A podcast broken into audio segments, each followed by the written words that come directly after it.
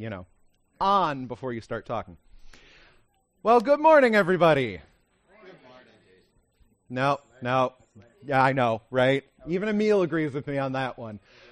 Good morning, everybody. There we go. That's more like it. All right. It is so good to be back here serving where I can honestly feel so welcome and like I have a second family. Before we really dive into today's message, I wanted to ask everybody here a question. Who has ever felt truly and completely accepted? And I'm talking the type of accepted where you know that not only everything you love about yourself, but the also everything you view as a flaw or a weakness was also truly loved and accepted. Me? Am I the only one? Yeah, yeah. There there we go. Got a couple others. Good. You know, it's a hard thing to feel.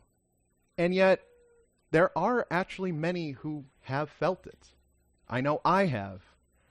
But only by one person. You see, by the time I'm done speaking, you'll all have the opportunity to feel the same acceptance that I'm talking about. The only thing you'll have to do is answer one simple question What are you turning to for acceptance? You see, it's important to ask the question this way because so often we ask a yes or a no question and that just gives us all an easy out to hard questions in life. After all, we can just say yes or no and then not actually address the opposite side of the answer or acknowledge what that really means. You see, example, let's take two very common examples here. One that's very personal to me is weight loss. A lot of us know that say vegetables or protein, are really good for us, right? So when you want to lose weight, you might ask the question, are you eating enough vegetables? And many probably just answers, oh, yeah, no. I should probably start doing that, though. But that's an easy out, just saying no. It doesn't address the core issue, which is if you're not eating what you should be eating, what are you eating that's causing you to gain or to not lose the weight that you want to lose? Or, how about this one? This one's a really common one, especially in America. Uh, how about getting enough sleep at night? How many of us just wake up and feel so tired because we aren't getting enough sleep? A lot, right? So we just ask, well, did you get enough sleep last night? Right. No. A lot of no's. But have you ever thought to consider what were we doing instead of going to bed on time? What did we fill our time with instead of saying, I'm going to choose to go to sleep on time to give myself enough sleep? So today, I propose the question to you all what are you turning to for acceptance? Are you turning to your pets or animals to accept you? What about other people? Or maybe you're going bigger and you're turning to an entire community to try and be accepted. A lot of those will lead to some short term acceptance. And so long as you rub each other's back or maybe you're not too loud or not too quiet, you'll be accepted. But it's very transactional. But if you're ready, though, for that true acceptance, then answer today's question by turning to Jesus for your acceptance. Because I want every one of you to know whether you are white, black, brown, green, or any other skin color, if you have tattoos or not, if you are Republican or Democrat, if you are gay, straight, questioning, or anything in between, this is the time to turn and learn about the way that Jesus accepts any one of us. if we are ready to turn to Him and accept Him into our lives, then He will show you what it means to be truly accepted. Now, if you don't feel like you can say yes right now, that's fine. That's why I want to propose the question right away. Because today we're going to look at a few times in the Bible where there has been true acceptance. And I truly implore you, if you are thinking of saying no to Jesus today, that you just listen, that you hear what he has to say to you today. Because he is reaching out and he wants to accept you into his loving arms and give you the grace that he showed us on the cross. So before you just turn off the stream or before you zone out or walk away, just choose to listen today. But before we begin, let's just all bow our heads and pray today. Lord, I just want to pray for every single person here. I want to pray for our hearts. I want to pray that you will open them to your word. I want to pray that you will open up our ears and our eyes to your Holy Spirit, that you will just let your message flow, that your words will be heard today, that those who need to hear you will have the ears to hear you, that those who need to see you will have the eyes to see you, and that those who have never truly accepted you into their hearts, today will be the day that they turn and go, Lord, I want you to love me. Amen. So today, the first place I want us to look is all the way back in the beginning, in Genesis chapter 3. Because we're going to see a, a, theme here where nobody was called by their name, at least up until a very certain point. So let's start reading. Now the serpent was more crafty any other beast of the field that the Lord God had made. He said to the woman, Did God actually say, You shall not eat of any tree in the garden? And the woman said to the serpent, We may eat of the fruit of the trees in the garden. But God said, You shall not eat of the fruit of the tree that is in the midst of the garden, neither shall you touch it, lest you die. But the serpent said to the woman, you will not surely die, for God knows that when you eat of it, your eyes will be opened, and you will be like God, knowing good and evil. So when the woman saw that the tree was good for food, and that it was a delight to the eyes, and that the tree was to be desired to make one wise, she took of its fruit and ate. And she also gave some to her husband who was with her, and he ate. Then the eyes of both were opened, and they knew that they were naked. And they sewed fig leaves together and made themselves loincloths. And they heard the sound of the Lord God walking in the garden in the cool of the day. And the man and his wife hid themselves from the presence of the Lord God among the trees of the garden. But the Lord God called out to the man and said to him, Where are you? And he said, I heard the sound of you in the garden, and I was afraid, because I was naked, and I hid myself. He said, Who told you that you were naked? Have you eaten of the tree which I commanded you not to eat? The man said, The woman whom you gave to be with me, she gave me fruit of the tree, and I ate. Then the Lord God said to the woman, What is it that you have done? And the woman said, The serpent deceived me, and I ate. So the Lord God said to the serpent, Because you have done this, cursed are you above all livestock, and above all beasts of the field. On your belly you shall go, and dust you shall eat. All the days of your life I will put enmity between you and the woman, and between your offspring and her offspring. He shall bruise your head, and you shall bruise his heel. To the woman he said, I will surely multiply your pain in childbearing. In pain you shall bring forth children. Your desire shall be contrary to your husband, and he shall rule over you. And here is where we have a shift. And to Adam he said, Because you have listened to the voice of your wife, you have eaten of the tree of which I command you. You shall not eat of it. Cursed is the ground because of you. In pain you shall eat of it all the days of your life. Thorns and thistles it shall bring forth for you, and you shall eat the plants of the field. By the sweat of your face you shall eat bread, till you return to the ground, for out of it you were taken. For you are dust, and to dust you shall return. The man called his wife's name Eve, because she was the mother of all living. And the Lord God made for Adam and his wife garments of skins and clothed them. So when we look back at verse 17, the entire time, this whole thing, you don't see any names. And then all of a sudden, God calls him Adam. There's a big shift, a paradigm that happens.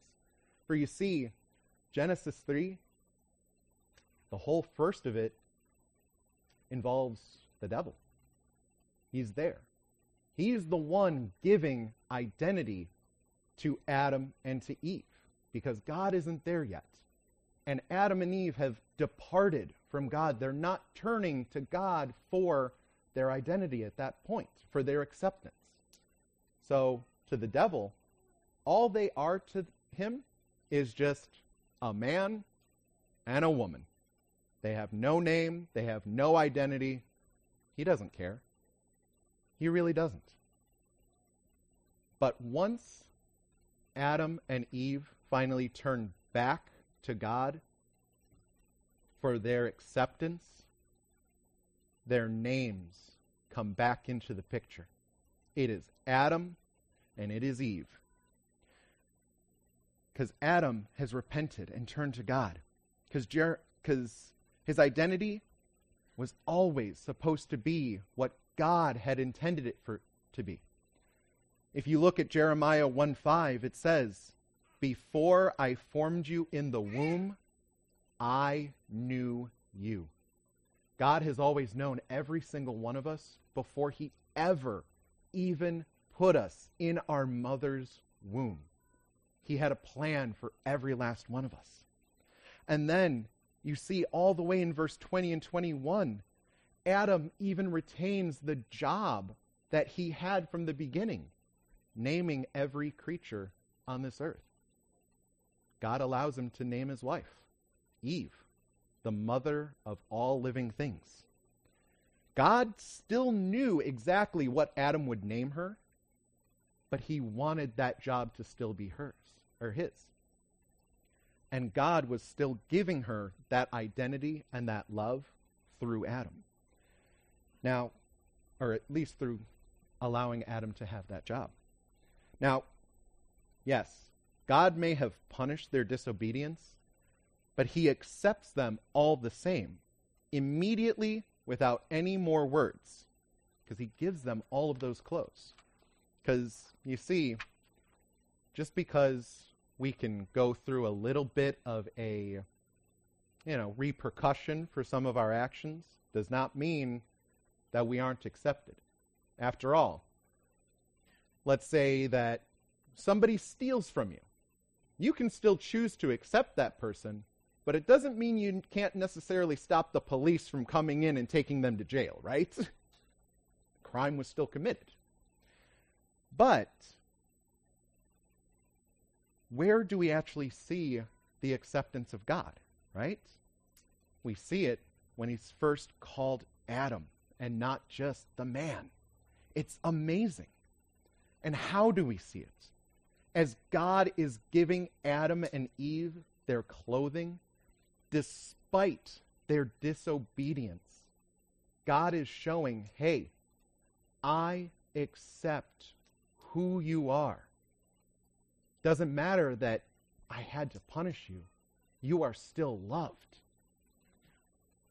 And the best thing about, about all of this is the fact that Adam and Eve had something about them that they didn't think were going to be accepted. That's why they hid from God in the first place. They had been disobedient. and they were naked and they were afraid. And yet, God didn't say, Oh, yes, you should have hid because you were naked. He just asked, Who told you? He accepts all of that. But because they didn't want to be naked anymore, God still gave them all of that clothing and accepted the fact that they had a disobedient nature about them. They had one tree that they couldn't eat from, and they disobeyed God.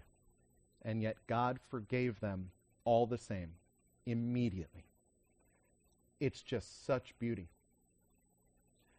The next place that I really want us to look at is all the way forward in Luke chapter 7. And this has a very personal meaning for me. But let's read. One of the Pharisees asked him to eat with him, and he went into the Pharisee's house and reclined at table. And behold, a woman of the city who was a sinner, when she learned that he was reclining at table in the Pharisee's house, brought an alabaster flask of ointment, and standing behind him at his feet, weeping, she began to wet with her tears and wiped them, or with the ha- hair of her head, and kissed his feet, and anointed them with the ointment. Now, when the Pharisee who had invited him saw this, he said to himself, If this man were a prophet, he would have known who and what sort of woman this is who is touching him, for she is a sinner.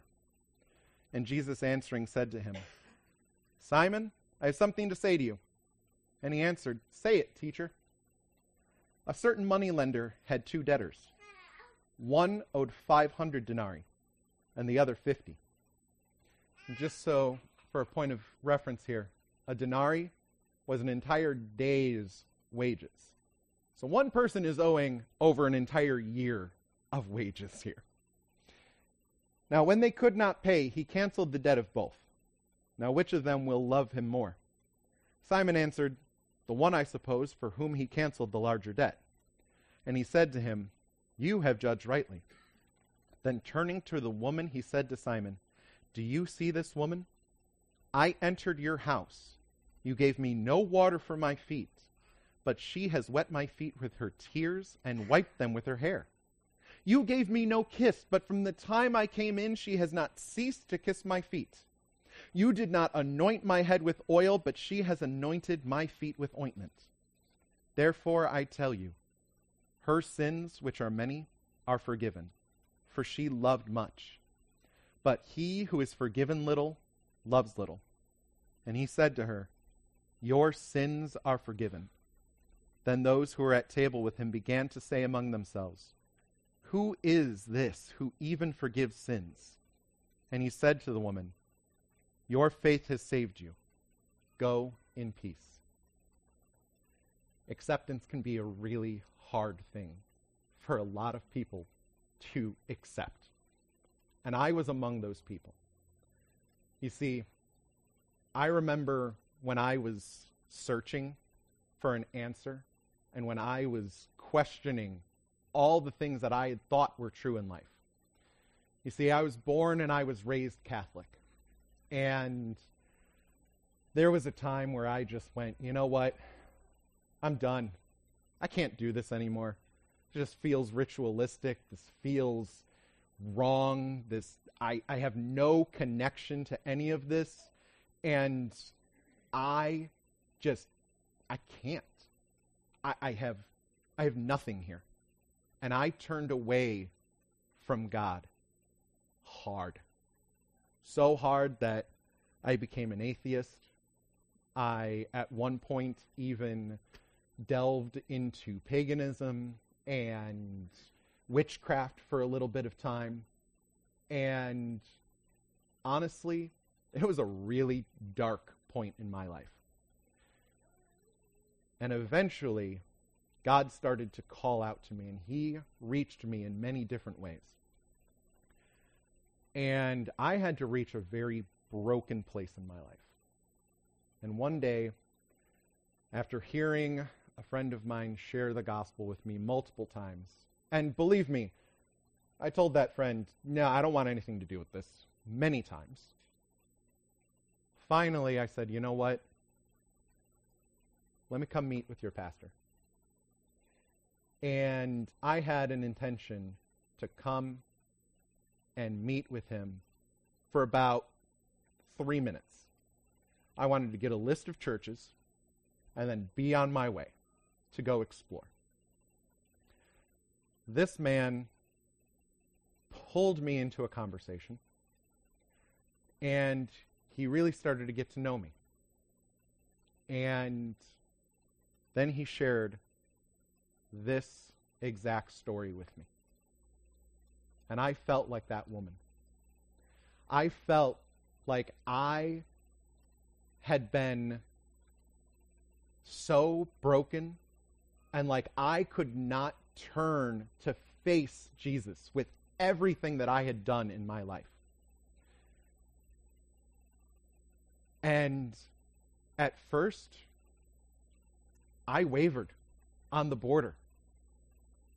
And I was asked a very important question. If Jesus could accept everything that this woman had done, is there anything that you could have done that he wouldn't accept? And finally, I just went, you know what? You're right. He would accept it. He really would. And I can tell you, I can still remember the exact ceiling tile that I was sitting out under there. And I would point it out to you anytime that I accepted Christ into my life.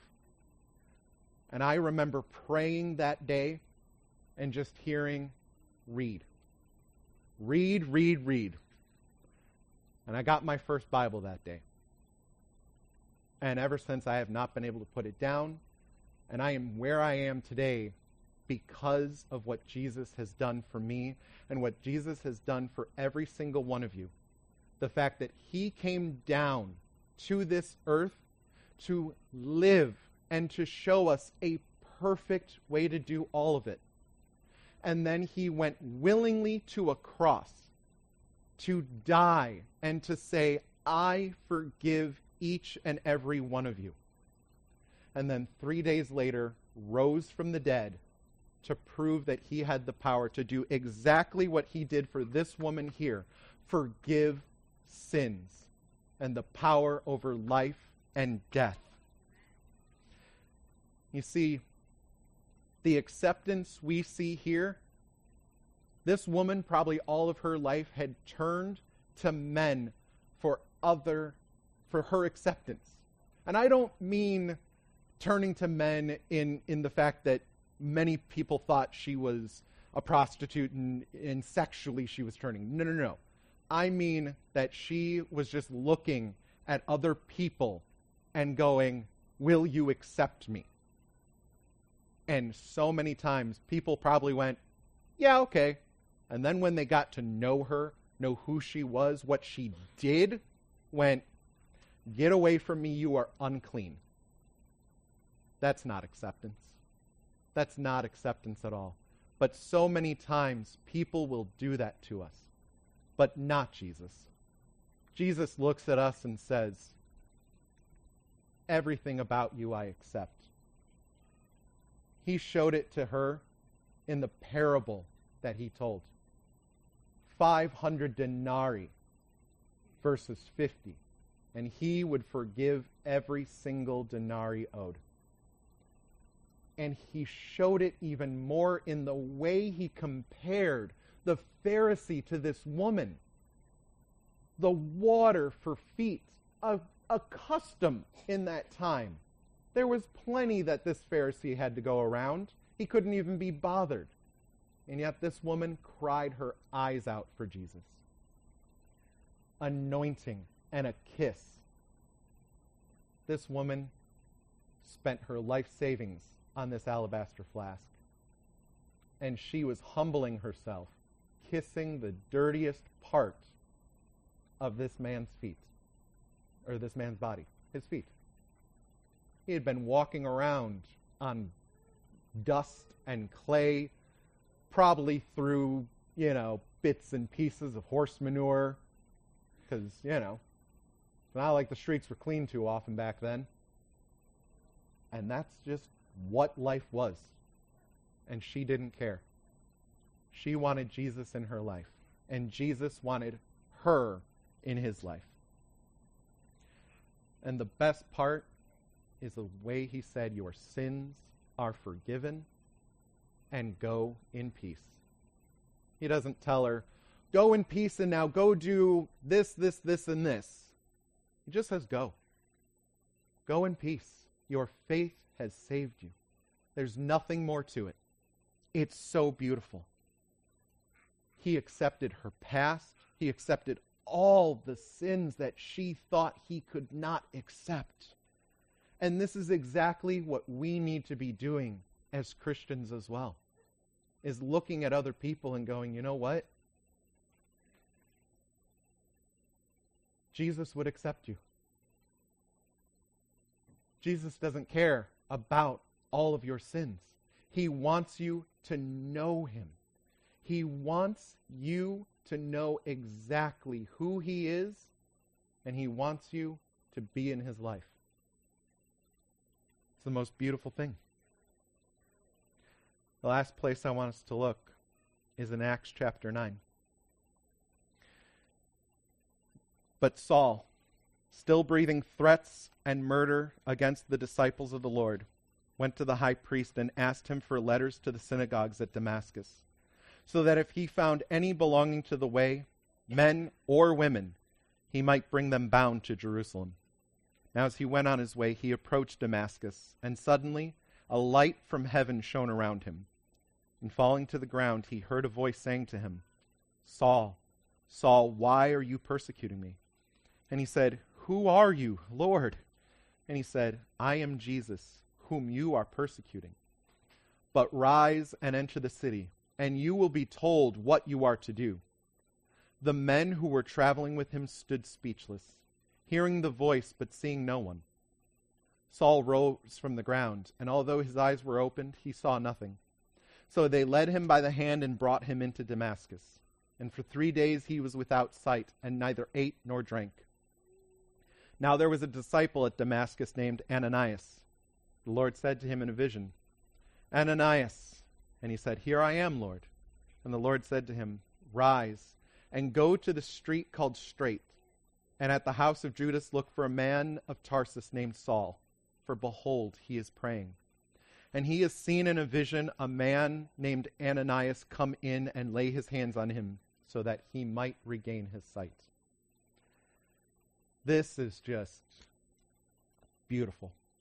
Because you see, this is what can happen when we take that acceptance from man a little bit too far.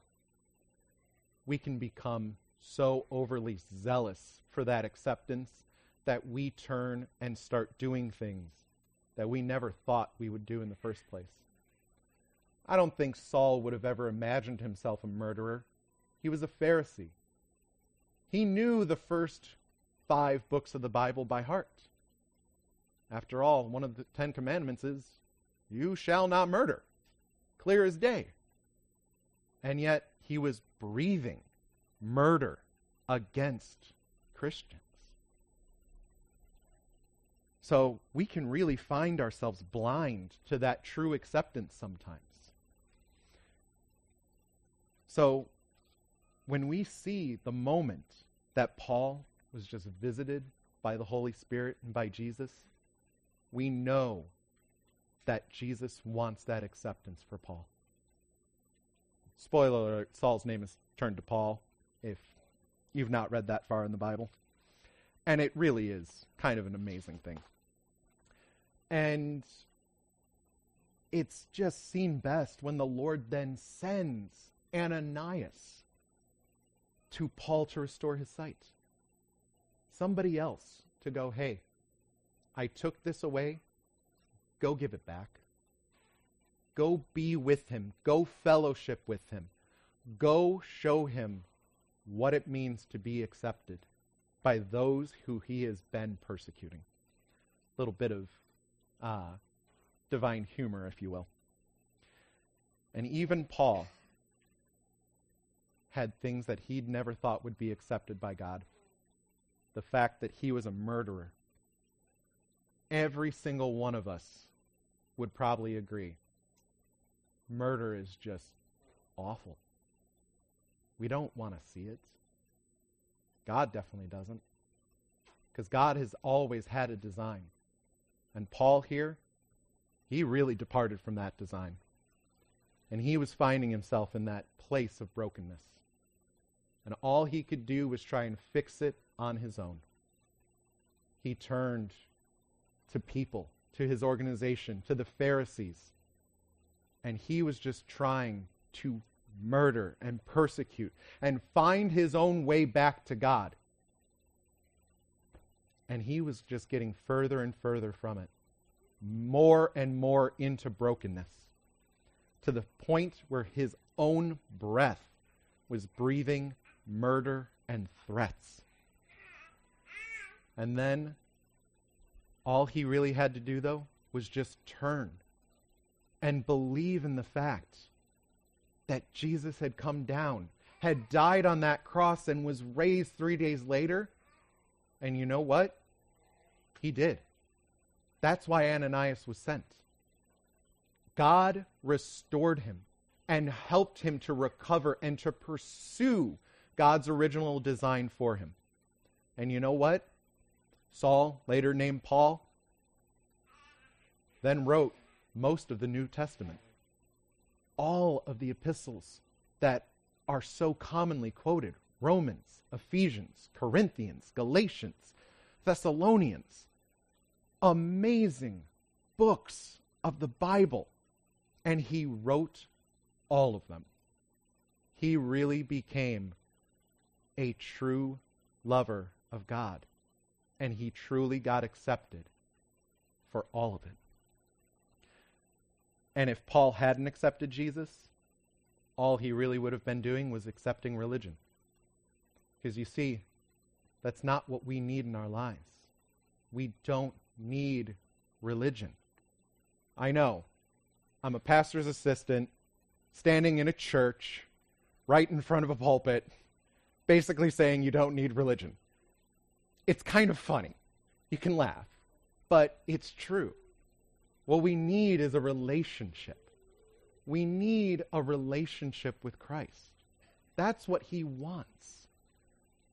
Because there's a huge difference in what religion is and what a relationship with Christ is. Religion basically says you need to do X, Y, Z, possibly the entire alphabet before that. And then maybe at the end of your life, if you've done everything right, you might be accepted. Might, maybe. Who knows? But with Christ, when you accept Him, He accepts you. And He says, I am now going to walk with you right from the start. And I'm going to be in a relationship with you right from the start. And we are going to walk hand in hand until you get into heaven. Because that is now where you're going. Period. Done. That's it. That there is no you now need to do this, this, this, this, and this. It is you have turned, you have believed, you have followed me, Congratulations. You have it. You have my love. You have my acceptance. You have my forgiveness and my grace. That is the love of Christ. At this point, I want to call Emil back up. Because today, you all have that crucial question to answer. And the Bible has shown us a lot of truths about acceptance. So, what is it that you are turning to for acceptance? Are you turning to man? Are you turning to religion or organizations or communities? Are you turning towards the things that would strip you of your identity, the one that God has had for you since before He even put you in your mother's womb? Or are you finally ready for true acceptance? Are you ready to turn to Jesus and let Him be the one to accept you and to show you what it means to have purpose and a place in this world?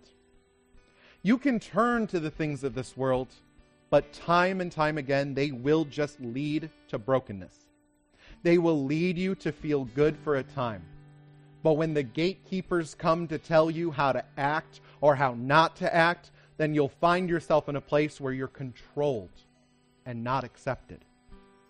But with Christ in your life, you will have a Father in heaven that you can turn to over and over again, whose arms you can run into no matter how broken you may feel. If a woman who was so outcast by society because she was a prostitute could be looked at by Jesus with love and compassion and accepted and forgiven of everything, then why can't you be? If a man who with every breath in his lungs spit out threats and had the blood of many innocents on his hands could be forgiven and accepted by Jesus, then what could you have possibly done that couldn't be accepted as well? Jesus is here, and he is ready to accept every single one of you who would come and choose to follow him today. If you are ready to do that, I'm going to be right down here, ready to pray with you. Just come forward and let's pray for Jesus to come into your life. And if you just need prayers for something today, come down and pray with me. Doesn't matter if everyone needs to pray today, that's all right. Emil will just keep playing, he's used to it. Form a line if we need. If there is a lot of people who show that they need to pray, sure the deacons can come up and pray with people as well. We are all here today for you. So come up right now and accept Jesus into your life. Neil, take it away.